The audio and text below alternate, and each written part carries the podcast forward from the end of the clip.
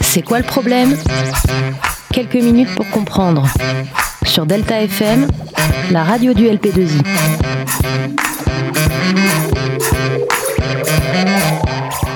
Bonjour à tous. Nous sommes réunis aujourd'hui pour le projet C'est quoi le problème Et la thématique est Pourquoi et comment l'expérience démocratique de 1848 aboutit-elle à l'instauration d'un pouvoir autoritaire?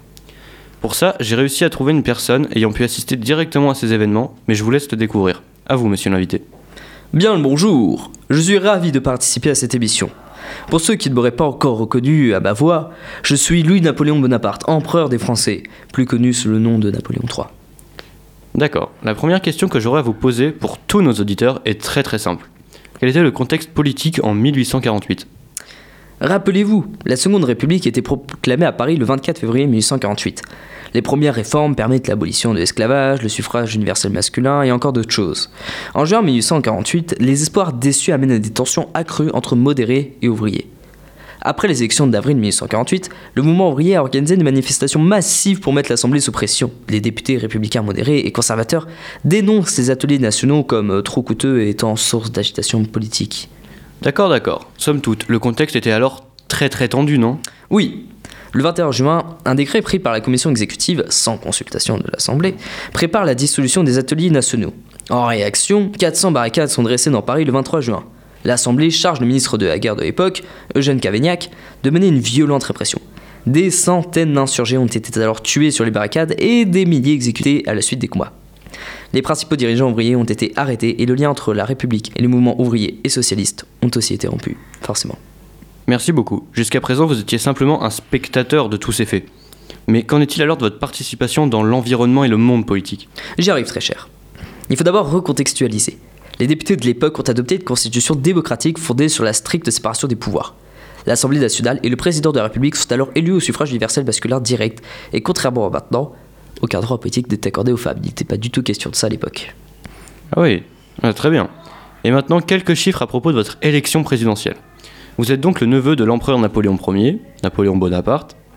Malgré ça, vous avez à l'époque assez peu d'expérience dans le monde politique, mais vous avez probablement bénéficié du prestige de votre nom. C'est alors que pendant l'élection du 10 décembre 1848, vous avez obtenu 74% des voix. Un vrai carton pour l'époque, non? Oh oui, vous le dites.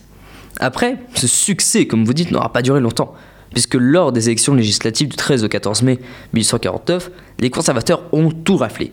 Pendant que les modérés se ralliaient peu à peu au parti de l'ordre qui limitait les libertés et réprimait tous les opposants politiques, ils ont alors restreint les conditions d'inscription sur les listes électorales.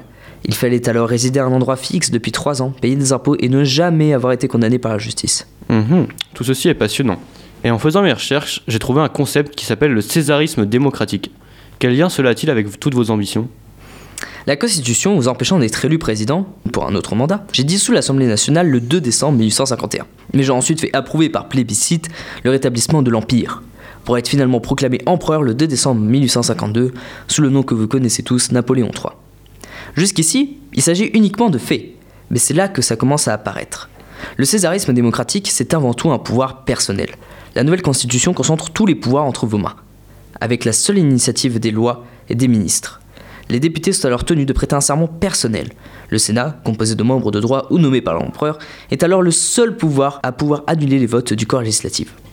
C'est un régime plutôt critiqué, il me semble, non? Il est vrai que mon régime serait fort critiqué aujourd'hui, mais il n'empêche qu'il avait ses avantages pour l'époque. Le nombre de fonctionnaires passe de 477 000 en 1851 à près de 700 000 en 1870. Tous les fonctionnaires étaient tenus de relier votre césarisme démocratique, en particulier au moment des élections, de maintenir l'ordre. C'est étrange. Pendant mes recherches, j'ai lu que, pour la plupart, les préfets et les fonctionnaires n'ont pas été remplacés après le coup d'État de 1851. Ce n'étaient d'ailleurs pas des bonapartistes convaincus, mais d'anciens républicains ou monarchistes qui toléraient plus qu'approuver le nouveau régime. Ce que vous dites est vrai, mais il ne faut pas me confondre avec le reste des pouvoirs de l'époque. Le parti de l'ordre qui a été créé par le conservatisme de l'Assemblée, l'arsenal répressif mis en place dès 1850 par le parti de l'ordre avait été renforcé. Pendant toute la durée du régime, des milliers de personnes, dont un grand nombre d'opposants politiques, sont arrêtés ou envoyés au bagne. Un attentat banqué a même eu lieu contre moi en 1858, ce qui a agrandi la répression forcément sans que je puisse faire quoi que ce soit pour l'empêcher. Mhm, D'accord.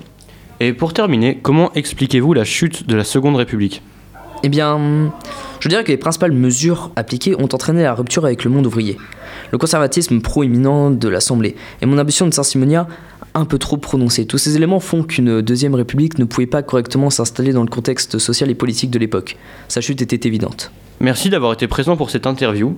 Votre participation m'a permis, et sûrement à tous nos auditeurs également, de mieux comprendre les nuances de cette époque et de voir comment un régime autoritaire a succédé si rapidement à la Seconde République. Ben, merci bien, très cher, ce fut un plaisir.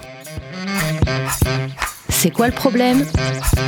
Quelques minutes pour comprendre. Sur Delta FM, la radio du LP2I.